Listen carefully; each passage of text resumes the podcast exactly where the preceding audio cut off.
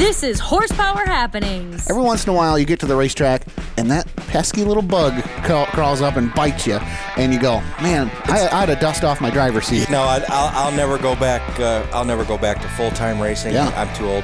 I mean, there's a lot. Of, there's some guys older than me still doing it. God bless them. Distinguished news, industry insight, and exclusive interviews. We wrapped it up at the end of last year. I will tell you this: we are going to run. You're the first person that's actually been told this officially. With Zach Heiser, Here comes Jared Horseman to the inside. He's got Max Stambaugh picked off. He's around Chase Ridenauer. Jared Horseman up to third down the back straightaway. and Rich France. The number 11 Hilliker machine does have a flat right front tire, uh, some body damage. He may be able to come down into the hot pit and uh, replace his tire and get back out. Michigan Short Track Racing Authority. This is Travis Stemler. Going West Truck Driver of the Hills Racing 47 Knot. This is Barry Marlowe. This is 14-time ARCA champion Ron Allen. This is three-time dirt car UMP national champion Rusty Schlenk. And this is Horsepower Happenings. Good evening, race fans, and welcome into Horsepower Happenings on a another chilly Monday.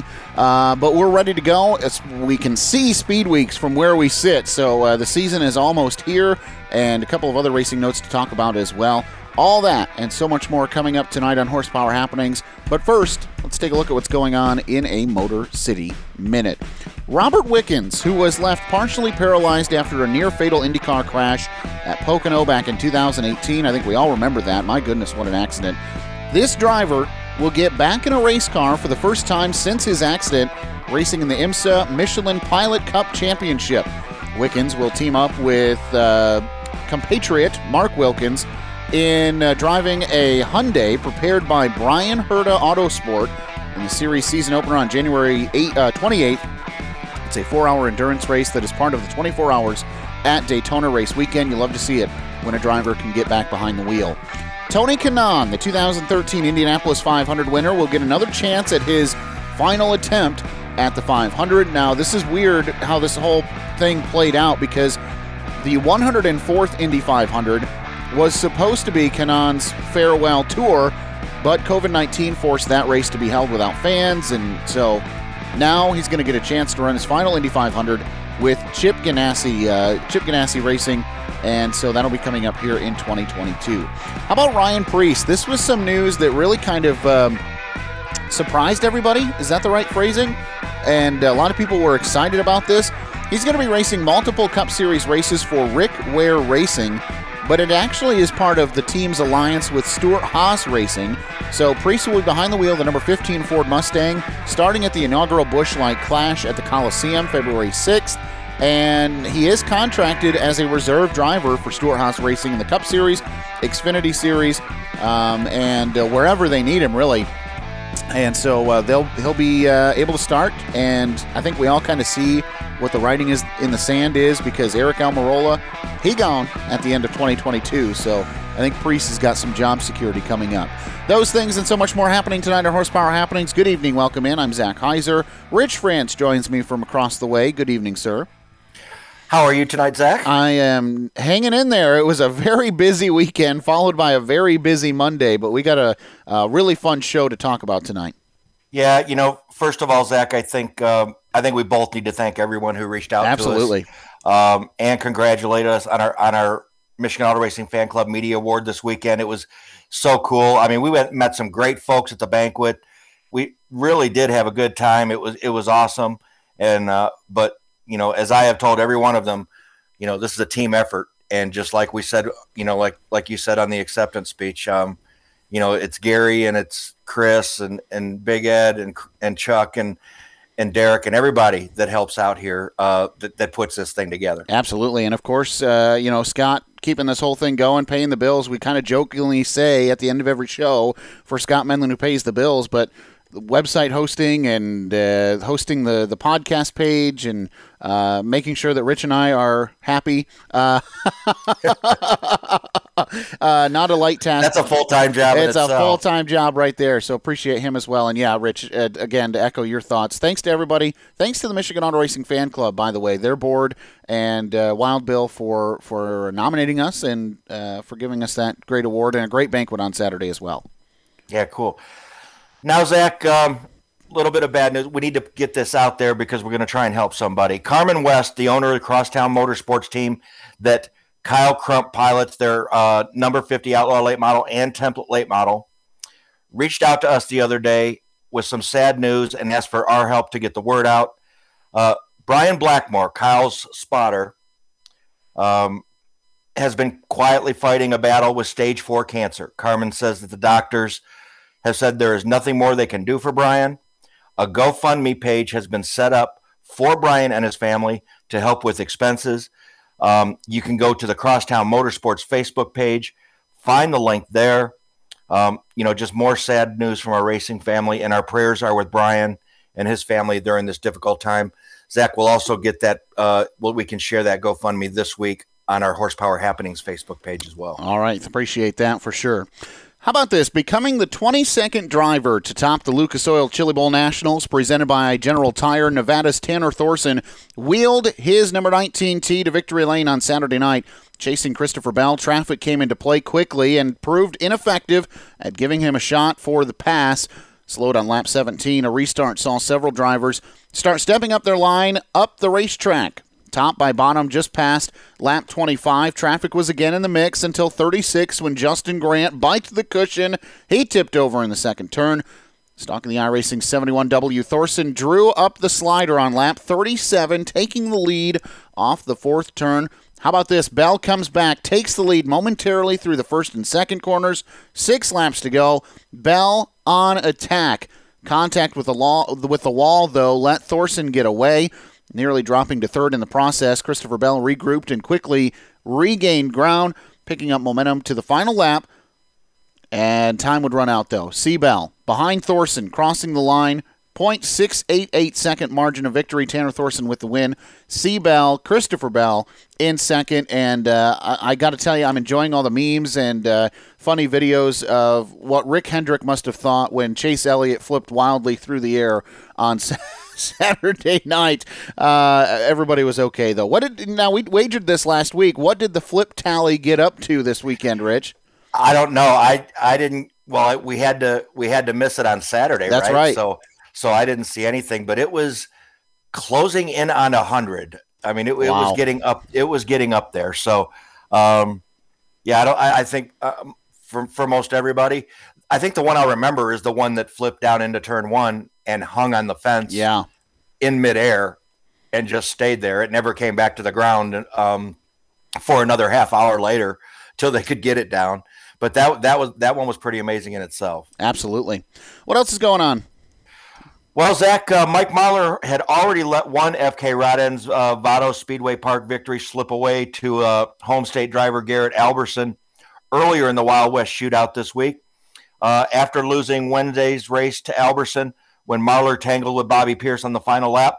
Marlar wasn't interested in watching another youngster beat him to the checkers twice in the same week.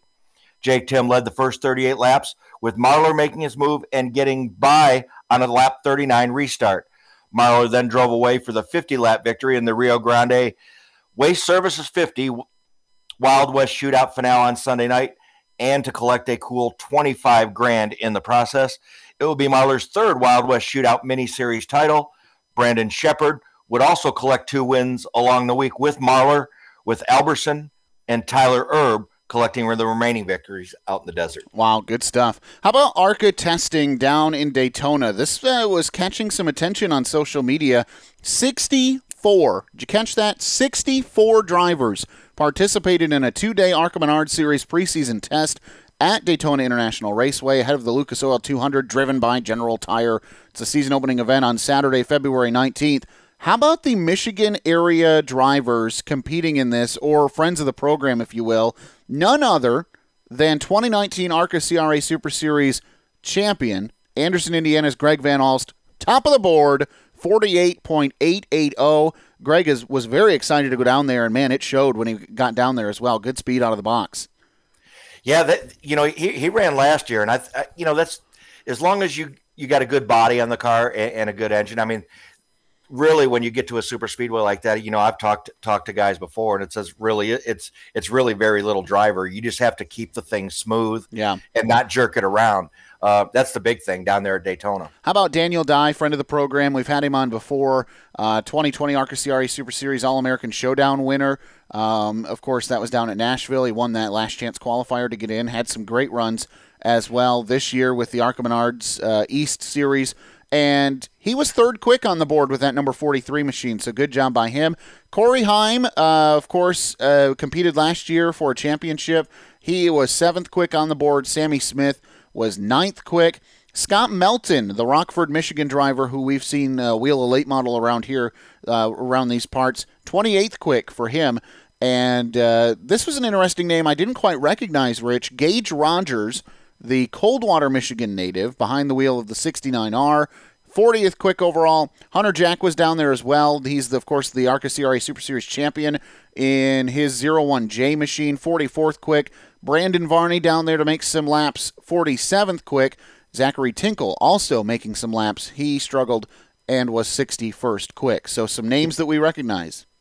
You know who was down there turning laps that you didn't mention? Hit me. Tyler Carpenter. Really? Tyler Carpenter was down there. Yes, um, I think he got down there to turn some laps in an ARCA car because I, he got the truck right, I guess. But that's going to be at Knoxville, right? That's right. But Tyler Carpenter was in an ARCA car this weekend. Now, not it's not that I don't believe you, uh, but I'm definitely looking uh, because yeah, that's a great point. He won the indoor race, so he's going to get a chance to run, and right there he is, 50th quick on the board for Nice Motorsports at a 51.568. Yeah, Tyler Carpenter. Wow. I did not know that at all. I don't. I, I I would not think that we're going to see Tyler Carpenter in the Menards 200 at at at Daytona in about a month from now. I would not think so. Stranger things have happened. uh, so there you go. Full results, of course, available online at arcaracing.com. Rich, how about our friends from uh, Champion Racing Association? They've been making some moves over the last couple of weeks. Yeah, uh, Champion Racing Association had released the entry list for the super late models, pro late models, street stocks uh, competing in the Speedfest event at Crisp Motorsports Park in two weeks' time. Uh, the traditional January event will take place on Friday and Saturday, January 28th and 29th in Cordele, Georgia. Uh, this year's super late model race is sanctioned by the ARCA CRA Super Series and the Southern Super Series and will be the 16th running of Speedfest. NASCAR Cup Series champions Kyle Busch and Chase Elliott are the winningest drivers in event history. The last Speedfest event held in 2019 was won by Connor Okrzesik, who had to hold off Kyle Busch and Harrison Burton for the win. Bubba Pollard and Chandler Smith are the only two past winners of the event currently entered for 2022. Smith won the 2018 event at Crisp Motorsports Park, and Pollard claimed the victory in 2016. Two drivers from uh, Ohio appear to be on the early entry list. Multi time CRA champion Cody Coughlin from Delaware and Albert Francis out of Painesville. NASCAR Camping Truck Series regular and multi time ARCA Super Series winner Carson Hocevar is representing Michigan on the Speedfest Super Late Model entry list, along with former CRA and NASCAR Cup Series winner Erik Jones. The 16th running of CRA Speedfest will be broadcast live on Racing America. Friday, July 28th is practice and qualifying day, race day featuring super late models, pro late models, modified, street stocks, and the legend cars, Zach, is on Saturday, January 29th with the first green flag flying at 1 p.m. Eastern Time. With that, Rich France, it's time to welcome in our first guest for the evening, and uh, we kick off Open Wheel Week, I, uh, Chili Bowl, and all that stuff. It just kind of happened uh, that this is an open wheel show, but even with the Chili Bowl, it's kind of leaning toward the asphalt side of things. Let us know who we're talking to. Well, Zach, I have watched this gentleman race many, many times. Um, I don't. I'd never had the guts to drive a wing sprint car. I don't know how he does. It was great to finally run into him at the Michigan Auto Racing Fan Club banquet this weekend. Uh, he is the 21, 2021 co-champ for the Must See Racing Sprint Car Series. Makes his home in Lorain, Ohio. Charlie Schultz, welcome to Horsepower Happenings. Thank you guys for having me. Man, tell me something, Charlie. Um, as many championships as you had to sit and watch Jimmy McCune win, is this a win for you to tie him? uh, yeah, I mean, it's definitely a win uh, for us. Um, you know, I was pretty fortunate to win a super modified championship, but that's been uh, since 2010 and came close a few times while I was still running the super modified stuff. And then coming back over to the sprint cars, um, obviously Jimmy and a few other guys have been the ones to beat, but mostly Jimmy. Um, so, I mean, to be able to, to run up front and, uh, you know, be pretty much on par with him this past season, especially with all the adversity we had to overcome. Uh, it's uh, been pretty rewarding. Let's go back a little bit for anybody who, who doesn't know, because you've been doing this quite a while. Um, let's go back. What part of when was it, and when did you decide that you wanted to go wing sprint car racing? Because I think it takes a whole different level of in, intestinal fortitude to do that. uh, I would have to actually say my actually uh, Sam Stockon, uh, which would be Chase Stockon's uh, grandfather, who obviously I'm sure you guys know from the USAC non-wing stuff. Um, he gave me my first shot in a pavement sprint car uh, back in about 90, 96, 97, uh, actually at Plymouth Speedway. Just happened to be there one night watching, uh, at that time, the Pennzoil series. And uh, Sam wasn't feeling real good. He asked me if I brought my stuff with me and knew that I had run some, you know, TQ midgets and uh, raced carts and whatnot. And uh, asked me if I wanted to jump in his car for the night. And, of course, I was fortunate enough to be able to do that. And uh, had a pretty good run going, and then uh, he asked me if I would be interested in running the following weekend at uh, Baer Field and Toledo. Had, that's back when Toledo was running on Sunday afternoons, and uh, we went there to Baer Field and scored a top ten, and uh, went to Toledo the next day and was running pretty good. And unfortunately, had a, an engine come apart, but uh, that was really my first foray into the pavement sprint car stuff, and uh, just had been around the super modifieds and sprint cars here in Ohio at Sandusky and Lorain, and you know it was always the battle between the roadsters and the sprint cars.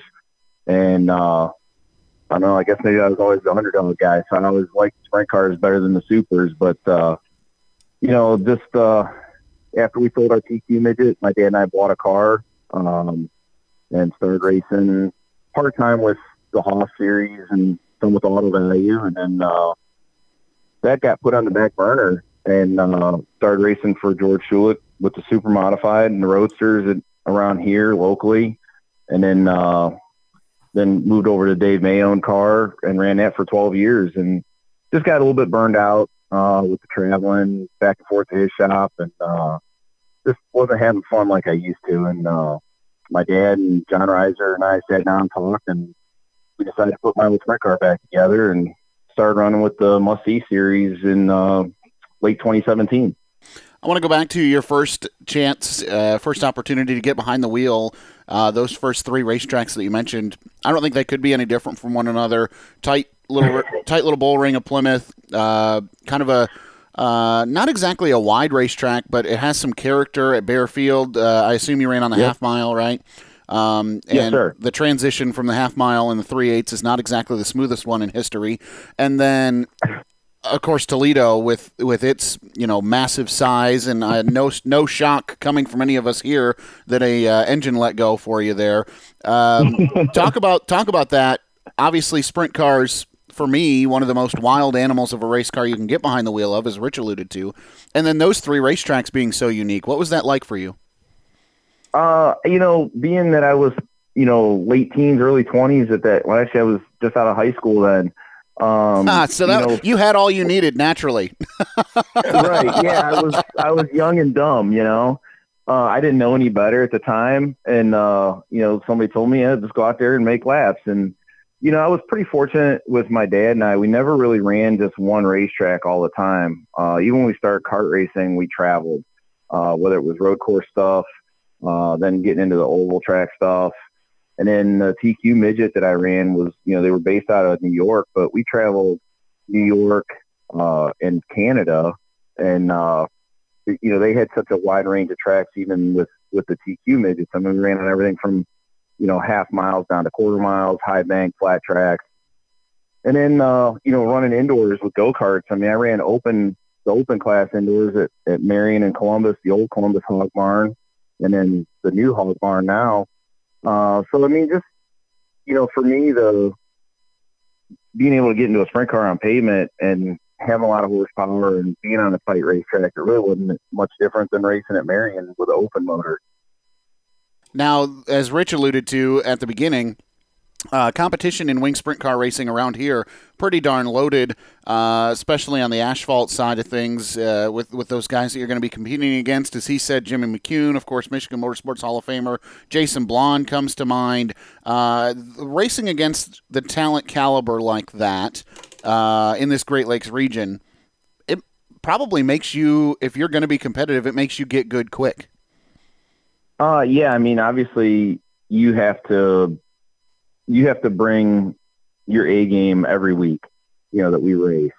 Um, I really feel this year, you know, there's been a little bit of a, I'll say a little bit of a split between, you know, there was a big split between the sprint car deal with, you know, Auto Value and See, you know, some years ago. Um, and then here recently, I know, you know, Tom has kind of gave up on the wing sprint car stuff. He's going, uh, you know, with the, with the 500 series deal at Anderson. Um, so I mean, right now the the see deal was as far as wing sprint cars is about the only game in town. So I think you've got, you know, there was always a good caliber of cars, whether it was see or auto value. You mentioned Jason Blonde. I mean, I've been racing with Jason, you know, since I started running sprint cars 20 years ago. He's only gotten better. Um, you know, Jimmy McCune and, and his dad and their team, you know, they, they bring three solid pieces every week. Um, you know, we run a second car. It's a, it's a pretty competitive piece. You know, then you get Kevin Feeney, a guy like Kevin Feeney shows up. You know, he can be a he can be a spoiler sometimes. And you have Joe Liguori and Troy DeCaire that you know those are guys that are they're not they're not used to running up front. So I mean, they can they can get the job done as they've proven in the past. So I really feel like this year coming up, it's probably gonna be one of the most competitive years in in must see. Um, and that you can have on any given night, you know, six, eight guys that can win. Charlie, let's let, we got to talk about this a little bit on Saturday, and that's about sprint car racing itself. Um, you know, auto value bumper to bumper kind of went with the no no wings um, with that 500 series. Um, tracks aren't a lot of tracks aren't willing to bring the wing sprints back because, I mean, to be honest, you guys are just going so darn fast, like we talked about you know somebody was going to get hurt or or or killed at the speeds you guys were running.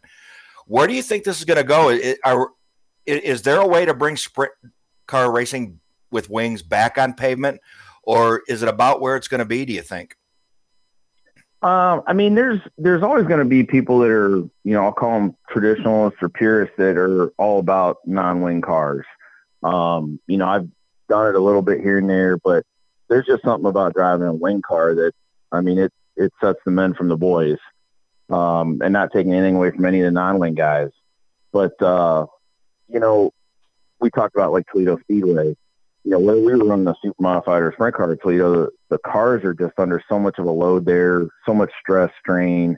It's tough on engines. It's tough on chassis components. Obviously, non-wings not quite as hard on things, but when you crash, it really doesn't matter if you crash with a wing or without.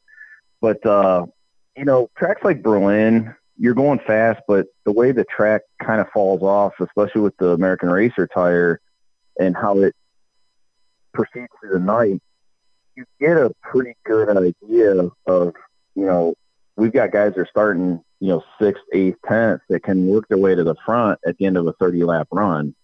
Um, you know, we were just at the end of the year, we were in Alabama, and you know both nights provide some really good side by side passing. Um, you know, it's it's hard to say that it's going to be any better. Um, maybe there's going to be a few guys that are coming from, you know, that don't necessarily want to run non-wing. They've got wing cars, they've got wing motors. They're going to run wing race cars. Um, you know, I take Jason Blonde for example. I mean, I know they ran some non-wing stuff to support Tom, um, but you know, I know Jason's more of a wing sprint car guy. Um, so I don't see that you're going to get like 30 plus cars every night, but you know, there's some other guys that are moving up from the must see lights series. Um, you got JJ Hennis coming up. Um, you had, uh, Steve Sexton's son, Josh Sexton. Uh, you know, he, he's moving up to a 410 car this year. So you're going to gain some cars.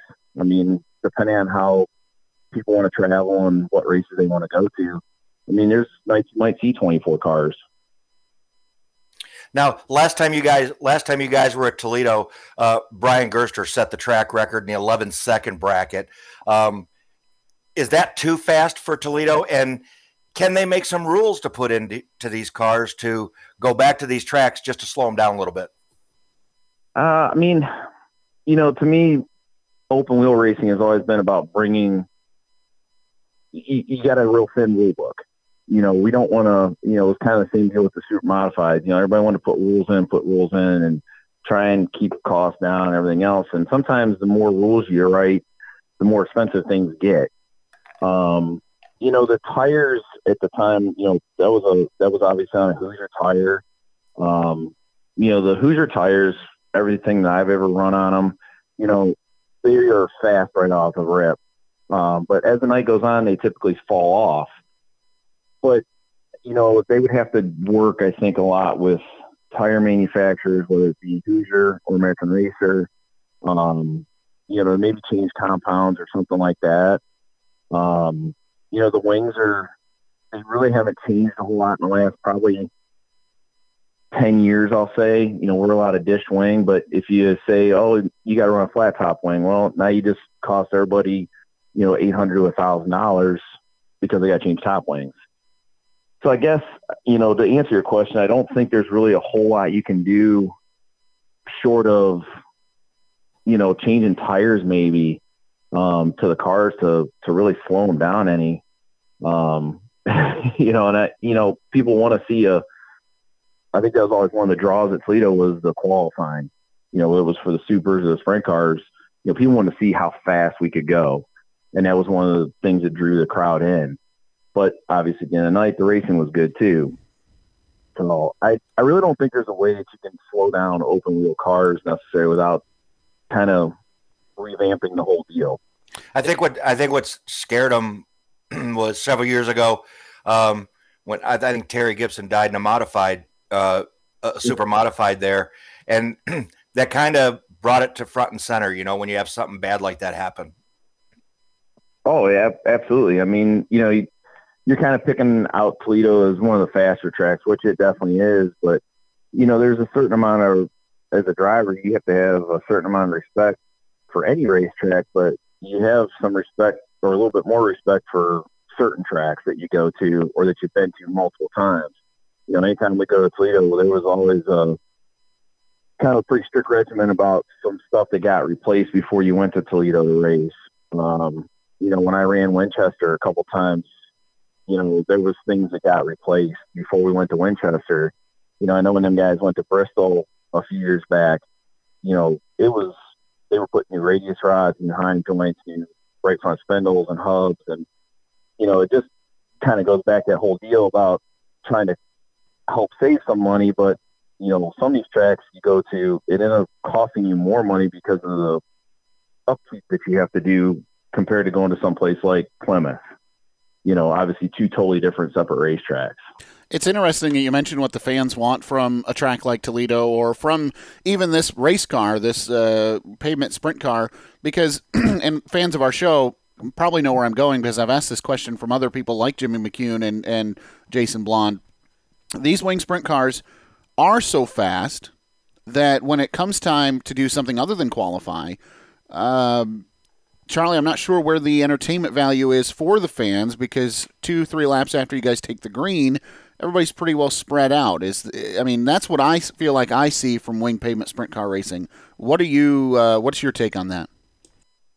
I mean, yeah, there, there there's some truth to that. That yeah, you're you get strung out a little bit. Um, you know, over the years, obviously, everybody's heard the term clean air, dirty air. Sure. Um, and and in a wing, any kind of wing car, that's that's even more critical.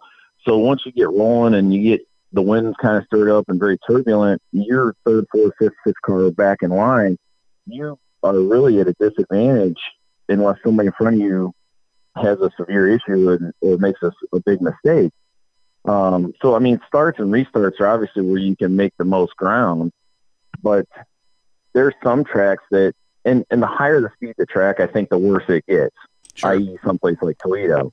Um, but there's been nights that we run Berlin, which is a fairly fast track, but you know you get strung out. But you know after about five six laps, a guy that was a straightaway ahead of you, you're reeling him in in two or three laps, you know, and getting by him. And I feel like the smaller the track, the better the racing is. Sometimes, um, the bigger the track, I think sometimes what you said is very true.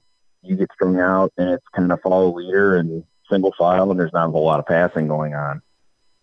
Well, let's talk about uh, your accomplishments. Uh, specifically, I want to talk about what happened in 2021. You were just recognized on Saturday by the Michigan Auto Racing Fan Club banquet, and I said uh, that I was surprised that Border Patrol let you up here uh, to accept your award, but they did.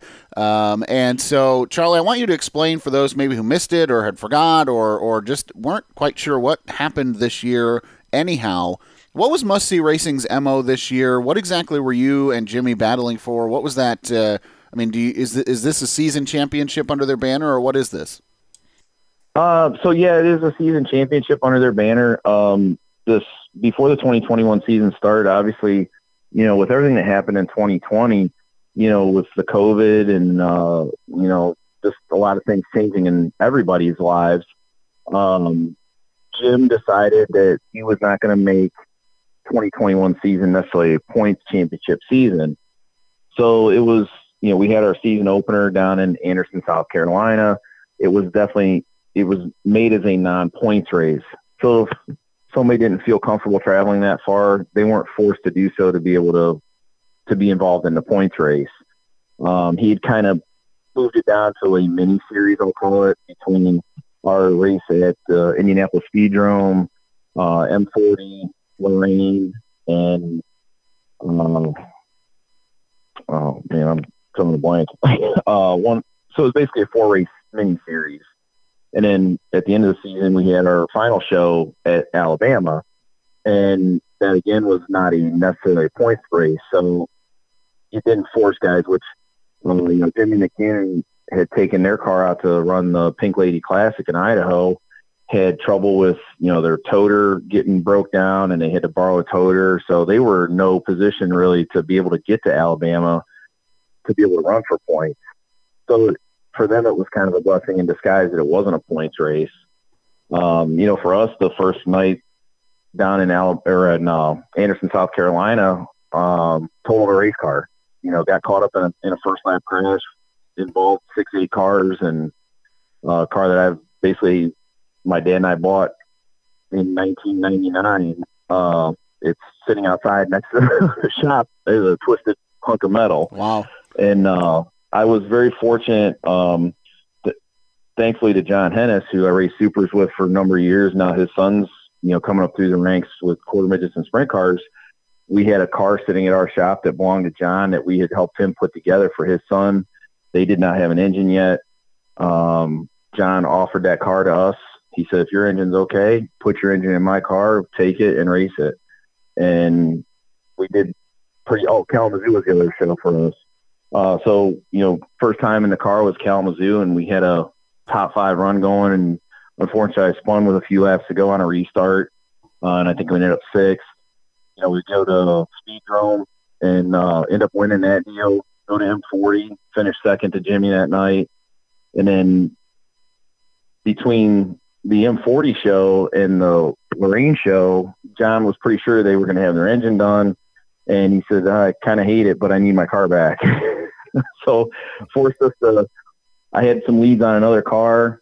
Uh, found a Hurricane chassis. It was basically a bare frame and a lot of parts, and purchased that car. And with the help of my girlfriend and John Reiser and Adam and uh, a few other people, we put a car together basically in a month and took it to Lorain and had a good day going up until the very first lap of the feature. I spun on a on the start and unfortunately got T-boned by a back marker and didn't finish the race. So that's how Jimmy and I ended up in a points tie. Charlie, tell me about this Midwest Lights series because uh, you ran that as well. Uh, you finished sixth in the points, but either you didn't go the first night or something happened because you had zero points. And most of the rest of the season, you dominated. It looks like to me. Um, yeah, we uh, c- kind of talk about that series.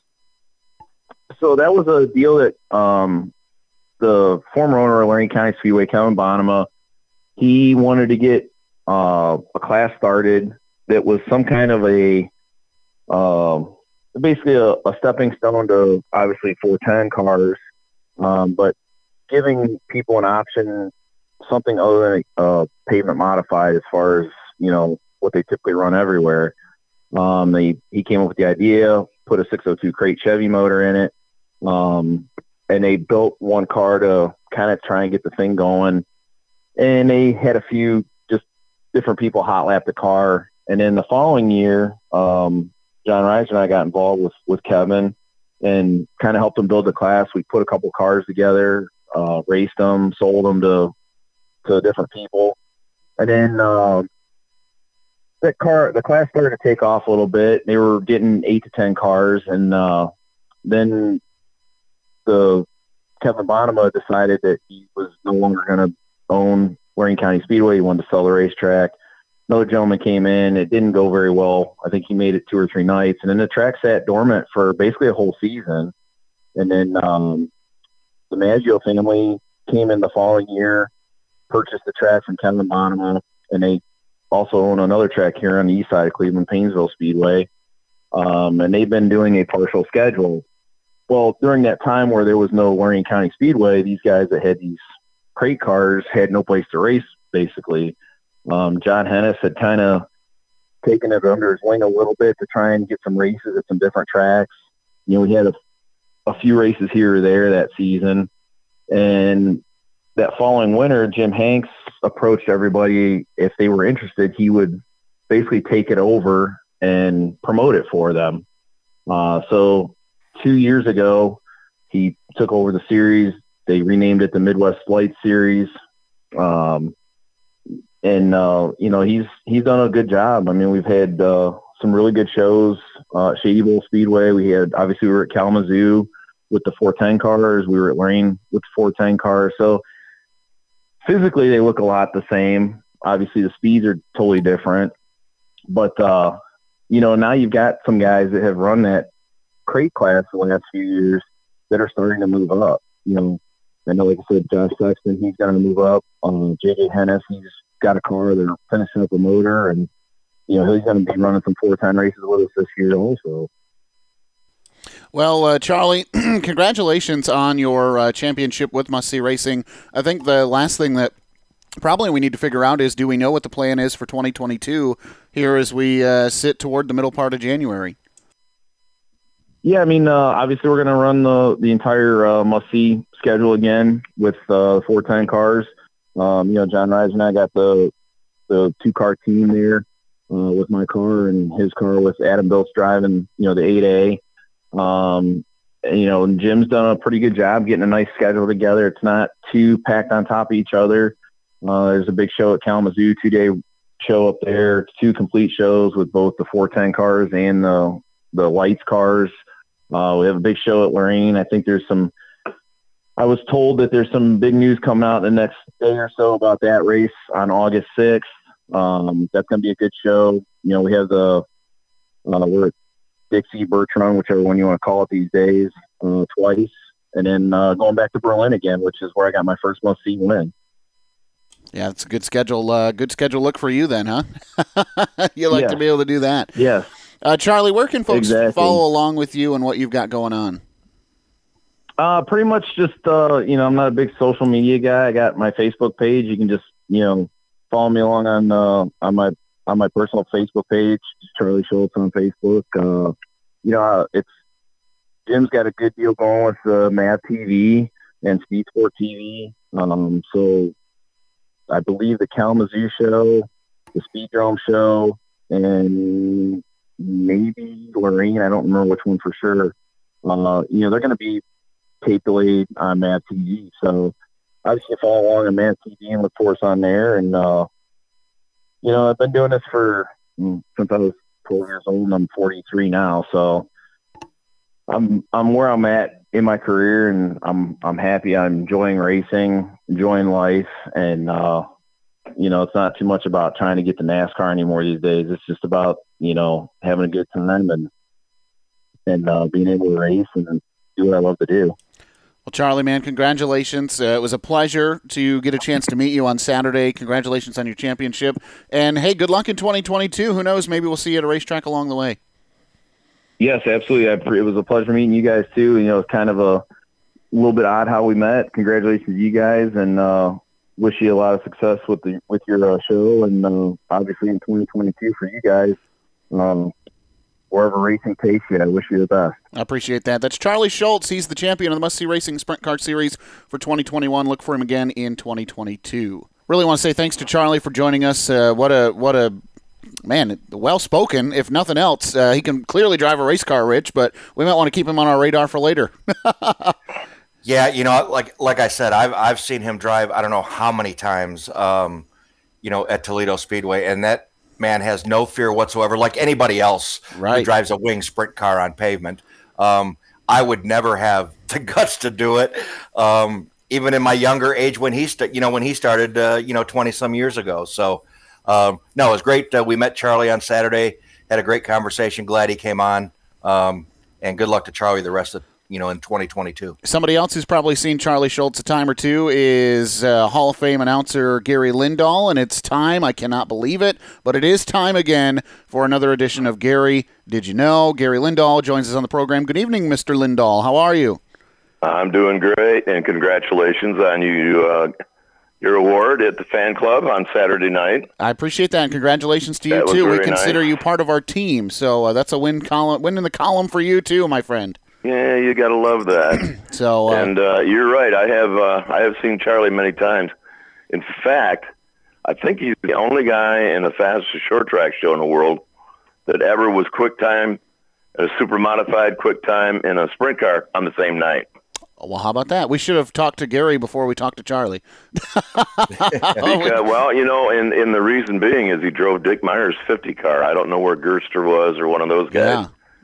But he was driving his seven car, uh, super modified, and they put him in the 50 car. Well, you know what happened there. He was fast. Yeah. He's fast in everything he drives. It's like a good bo- guy too. It's like a bonus round of Gary. Did you know? We just got a freebie on information from Gary. Didn't even have to work for it. He just gave it to us. no, you don't. You don't have to work very hard at all. Uh, Rich, why don't you help lead us into uh, this week's uh, or this month's edition of the show? Yeah, you know, I got to thank Gary because um, he gave me a chance this week. I knew the first three questions. Yeah. Now? I, I I didn't know the last one, but I knew the first three hands down. nice. All right, So- let's get us into gonna it. Get, we're going to get started with question number one. Go ahead, Gary. All right, and I give you a chance. I'm giving everybody a chance. I'm trying to do that. So, who did Lindahl co-announce with before Rich France? Now I would have it would have taken a uh, a key moment in my memory bank to come up with this, but I do know this gentleman, and as a matter of fact, I got this guy to tell some some Rich France stories uh, last time I had a chance to talk with him. No, and I'm uh, I'm sure he had some as well. Oh, I know It, he did. it wasn't the year before I started. It was several. It was it was several years Yeah, back. oh yeah, it uh, was uh, it was several years before. Yep, because because Gary went true. solo for quite a while. Yes, I did. So okay, uh, Okay, Gary, no- question number two. Number two, this longtime car owner and builder was simply known as Grumpy. I didn't have one for this one. This one was out of my No. league. I have no. You would not believe how many thousands and thousands of dollars I spent over at this man's shop. Awesome. He- he- awesome I, I think I think for 24 out of my 25 years, he built my bodies. Oh, so I know I the he answer did. to this question. awesome. Yeah, so you had to know that one. Yep, absolutely. That was I, I like that. That's a and it's a nice remembrance of him, Gary. I'm glad you threw that one in there. It really is because uh, you know we were we were good friends too. So, and we'll move on to question number three. And I personally like this one myself. The 2006 Glass City 200 was known for the Simko windshield jump, but who won the race? Man, Almost nobody cares, Gary. exactly. I know, but who won the race? yeah, I did not know the answer to this one. Of course, I knew the incident. Everybody knows the incident. Um, Well, sure. I mean, it was a pretty famous incident on the deal. We, it was fun. Uh, for, I want to say that for our fans listening, you can go back and listen to any of our shows anytime. We had Michael on earlier this season and, and uh, had a chance to break that whole thing down for a little bit. So that was pretty cool. You know, actually, in in in Michael's defense, they never showed a picture of his car. That's yeah, he you're was right. on the lead lap. St. Dennis wasn't, and his car was a wad of sheet metal in turn four. Are you saying that his? But they never showed that. Are you saying his acrobatics might have been justified, Gary? I'm thinking a little bit, but uh, you know that's one that's one of those few moments in your announcing days where you just go, "Wow, that's all I had." Wow. Well, he had his helmet with him, so I thought it was going to be the traditional helmet toss. Oh my goodness! All right, so I we're looking for the surprised that it winner winner of that Glass City edition. Okay, that'll be fun. Yes. Okay, question number four. I kind of threw this out here. It's a little bit farther out, but it's definitely in the Midwest. Yeah, for sure. This driver is considered the king of Mount Lawn Speedway. Our friends And from see, the uh, beauty of me doing this live with you guys is I can give you a little insight. Oh yeah, I like that. He is he is a feature winner at Toledo Speedway, and he also drove a school bus at Toledo Speedway. And I'm just going to leave it at that. And also, if you have any connections to our friends with CRA, call Greg Wood. Greg Wood loves Mount Lawn Speedway. I think he grew up down there, so he might be able to help you out. Yeah, I think when I I didn't know this answer, but I think I think some of our fans below the south of the border will get this. I think so, too. um, I would I- think so they might, because they might not the get the rest of them, but Yeah. they'll get that one. exactly. But you know, I was trying to make it. You know, has anybody got them all yet? No, we're still. I think we're still waiting on somebody. We had a couple that were really, Really? close, three or four of them, but not all of them. Well, they would have had a pretty good shot at this one. This is a good Like one. Rich said, he had three out of four pretty quick. This is a good one. Gary, I want to say thanks for doing. Uh, Gary, did you know we appreciate that? Also, this is the first one of the new year, so happy New Year to you, sir. Appreciate it. Happy New Year to you as well. All right, Gary, that's going to do it for this week. We'll uh, reveal the answers in uh, next week's program if Rich and I remember. That sometimes is the hard part. Okay. is revealing the answers. Gary, appreciate you. Thanks so much. All right, see ya. Time for the final interview of the night, Rich France. And uh, this is something we don't get a chance to do a lot, but we love to do it when we can. Uh, and that's bring on one of our uh, female cohorts from the auto racing industry onto the show tonight. Let us know who we're talking to. Well, Zach, uh, this is a little different. Uh, this, this young lady will jump in an open wheel car whenever she has the opportunity. Uh, just to give you a little bit of background, she is the she. No other female has started more um, USAC Silver USAC, Crown Series yes, Silver. Crown, yes. Than she has. She started 13 of them, and she's she just became this fall, this last fall, the first female to win a sprint car race at the Berlin Raceway. She makes her home in Shelby Township, Michigan. Taylor Ferns, welcome to Horsepower Happenings. Hi guys, thanks for having me. Hey, t- talk. Take us back to uh, take us back to Berlin. Then we'll then we'll work on this past week. How thrilling was that? I walk. I watched the video, and boy, you and that car looked awful strong. Yeah, thanks. Um, I was really excited to be at Berlin. Um, obviously, it's a track that's more so one of the local tracks closer to home for me.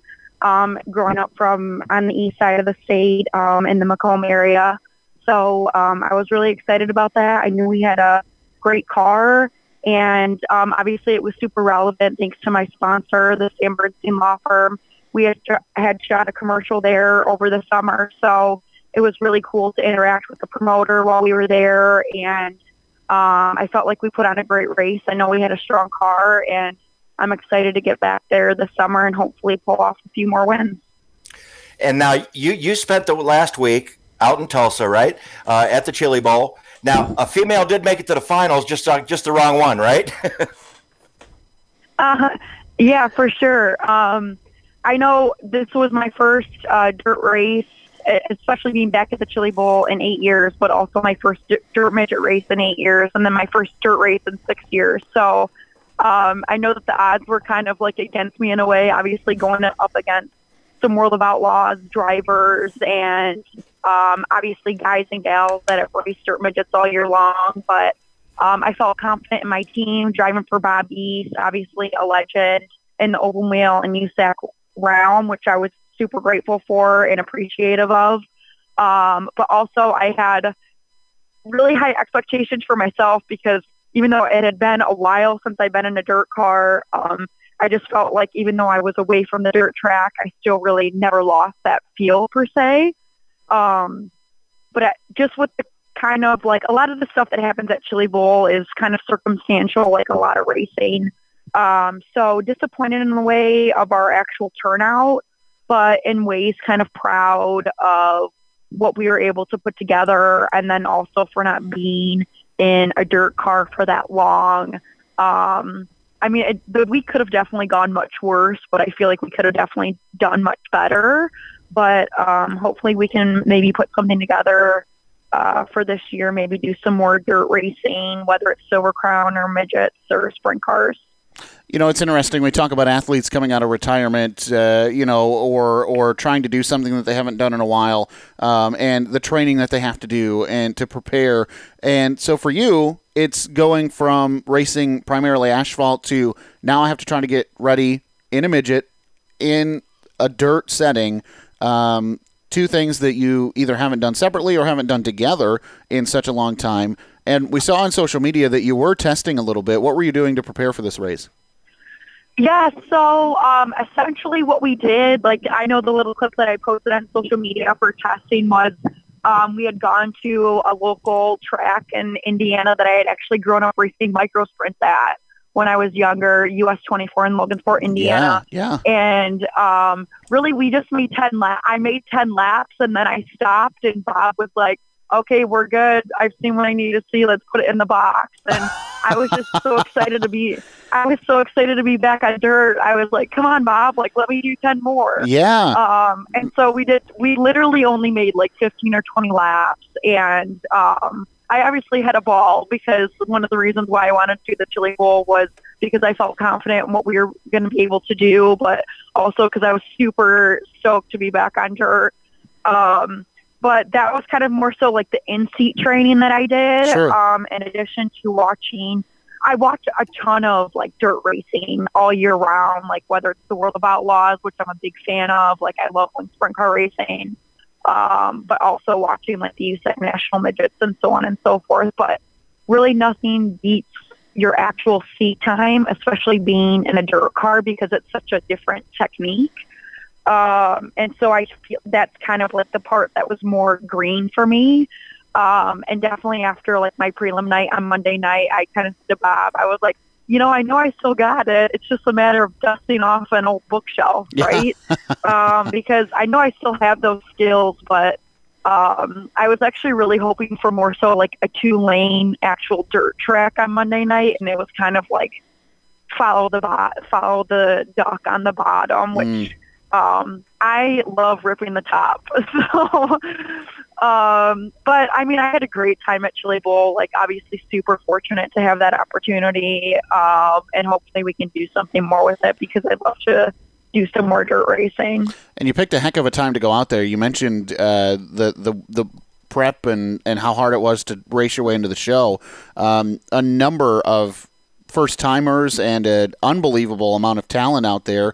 Um, did you get a chance to mingle with anybody, pick anybody's brain, or uh, I mean, uh, make a connection out there while you were there? We know that for our industry, sometimes that's the biggest part is uh, it, it's who you know.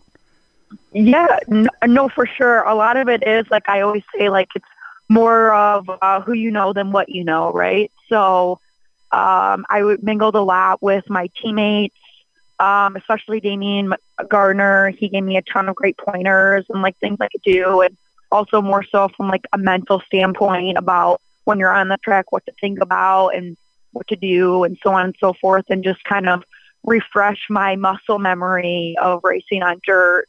So um, that was really awesome, and just trying to connect with um, some old partners, I guess you could say, or people that I worked with uh, growing up um, I know one person that I didn't get to see that I really wanted to say hi to that I used to race with growing up was Corey Kruseman. Um, but just seeing uh, some a lot of um, drivers that I haven't that I've grown up with and haven't seen, like Tyler Courtney and Taylor Courtney and uh, some of the other drivers. It was really cool to kind of see my old buddies, I guess you could say. Now, the last time I saw you race was in October at the Rollie Beale Classic, right at Toledo. Um, I think everybody showed up there, and it's like, okay, Kody Swanson's probably going to win.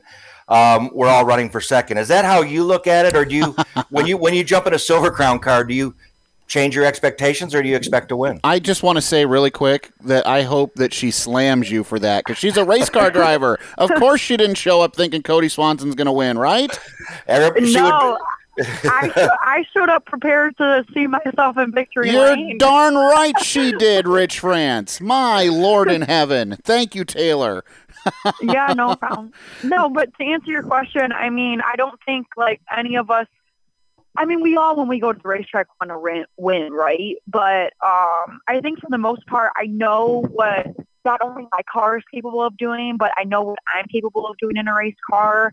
And I think just having that confidence and like having a strong run for my first race back in a crown car in seven years at IRP at the beginning of the year um, kind of like reinitiated my confidence and um, showed that like I can compete with some of these guys that do this all the time, like the Justin Grants and the Bobby Santoses and the Kody Swansons of the racing world. So I kind of went into Toledo with high expectations.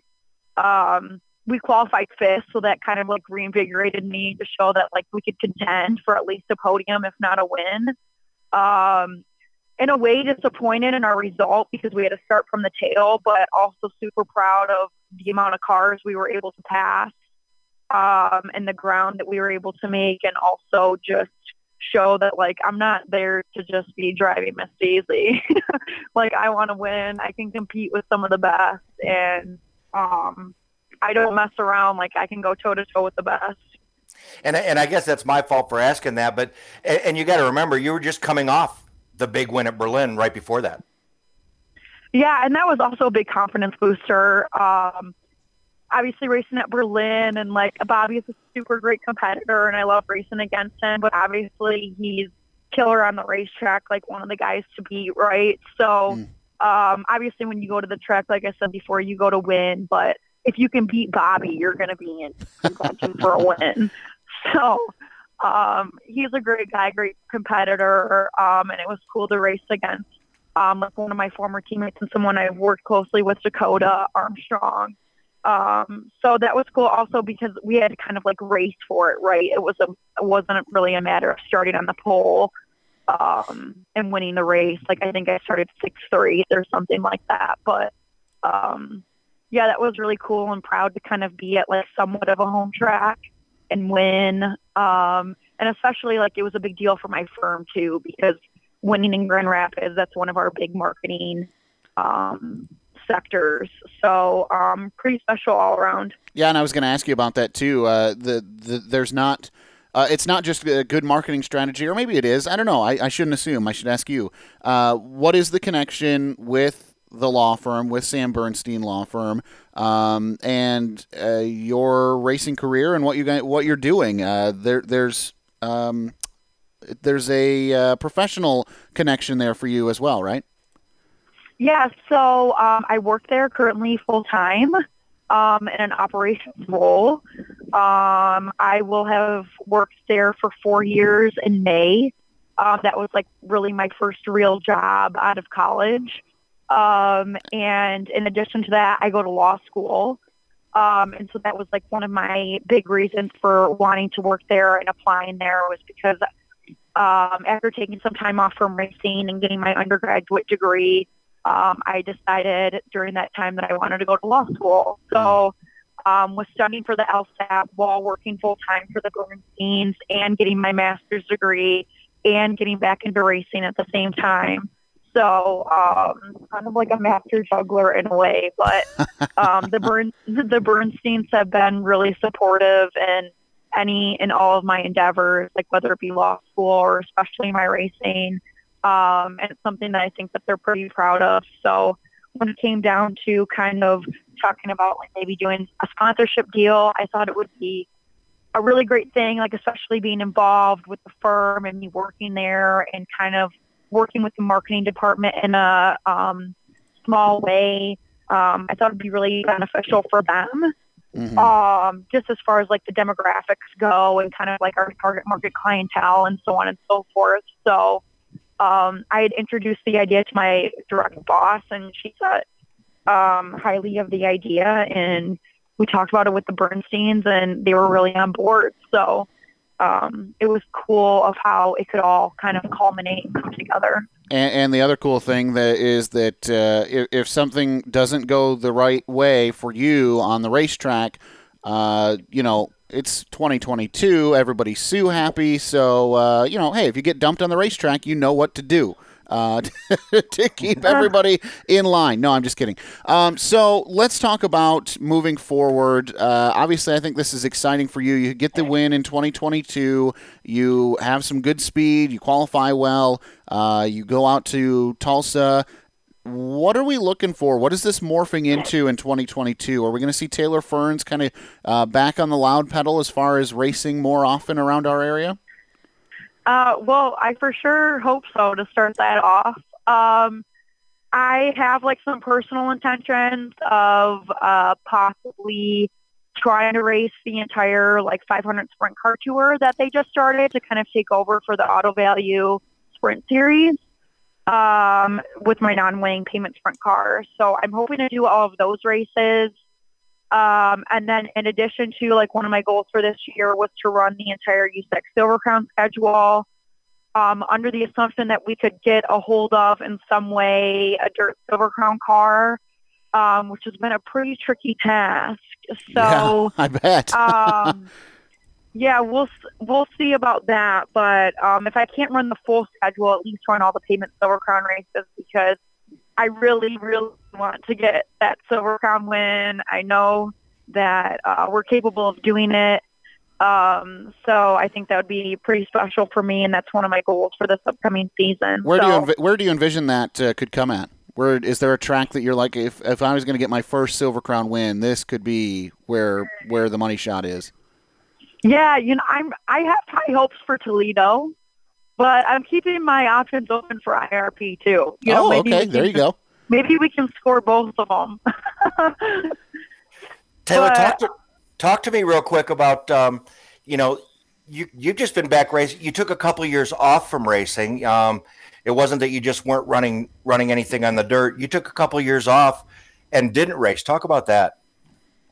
Uh, yeah, so I had been uh, living in Indiana. I was going for my freshman year of college, and I was living down there, uh, racing, working at the shop, um, and it was just decided to just focus on my education and focus on my schooling and kind of just be more involved with that. So um, I transferred to Grand Valley State University in Grand Rapids, Michigan.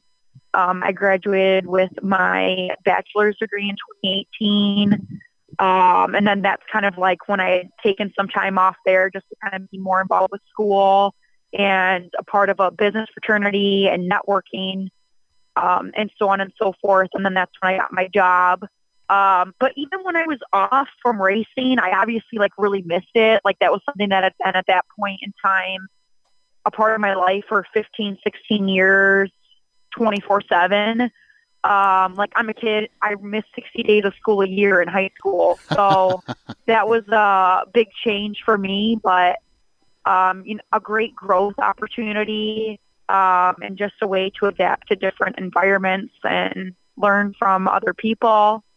Um, so yeah, but even though I was off, I was still um, watching racing um, when I could, even though it was hard for me to watch because I wanted to be racing, right? Like I'm, uh, Right. Like I'm possessed and obsessed with racing. So um, glad to be back and fortunate that I'm able to do some of the racing that I've been able to do and be involved um, with some of the people I've been able to. Now, is the last question here is the short term plan, or maybe it's the long term plan to kind of keep that? Well, and as you mentioned, you'd like to try to run the full Silver Crown schedule, um, but once you're done with law school, to really try to ramp that back up, or do you think your time's going to be uh, even more pulled once you're done with school? Um, you know, I think uh, in the long term, I'll always be involved with racing no matter what. Um, as long as I can drive and be competitive and win, um, I'm going to do it for as long as I can.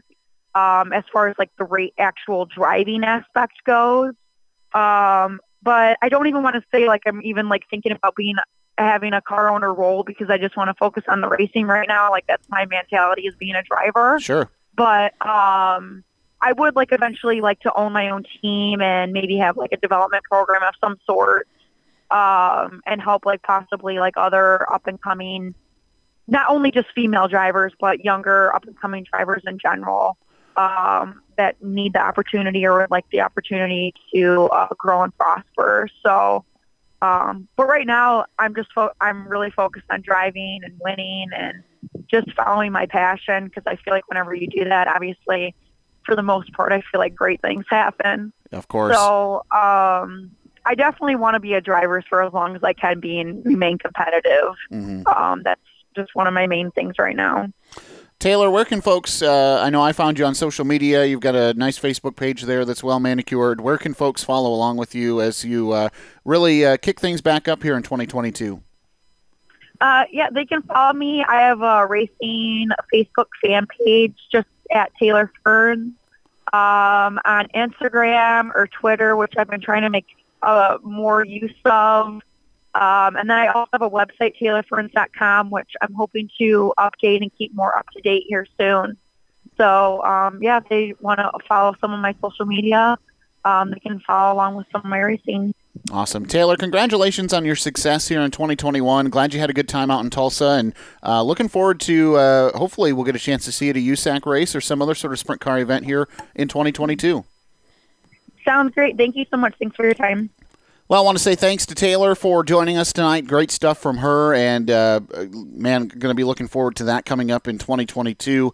Um, here's the thing: we got some races on the upcoming calendar, Rich France, and uh, some of them, some of them, as you mentioned earlier, have a little bit of a connection to our area. Yep, as I mentioned in the story earlier, CRA Speed Fest coming up in two weeks. Crisp Motorsports Park in Cordele, Georgia, Friday and Saturday, January 28th and 29th.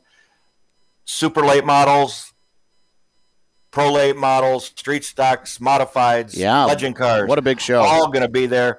Uh, like I said, practice and qualifying is on Friday, and features are all on Saturday, kicking off at 1 o'clock. Uh, what was it? About a 12 hour drive for us when we went down there? Something like that. Yeah, I think that's about right. About Yeah, 12 so if you want to, you want you ready for some racing? You want to make a weekend out of it? Head down to Cordele.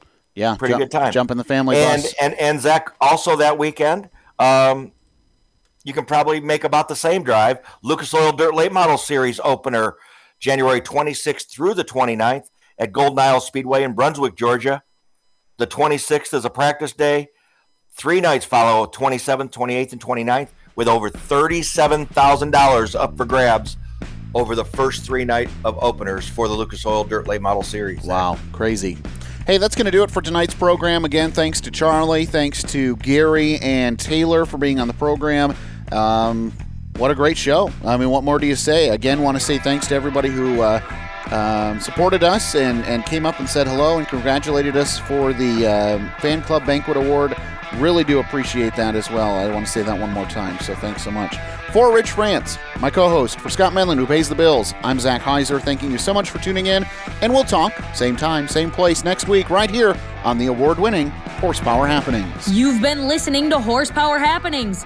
Catch up on past episodes by logging on to horsepowerhappenings.com and be sure to tune in next week to keep up on what's happening.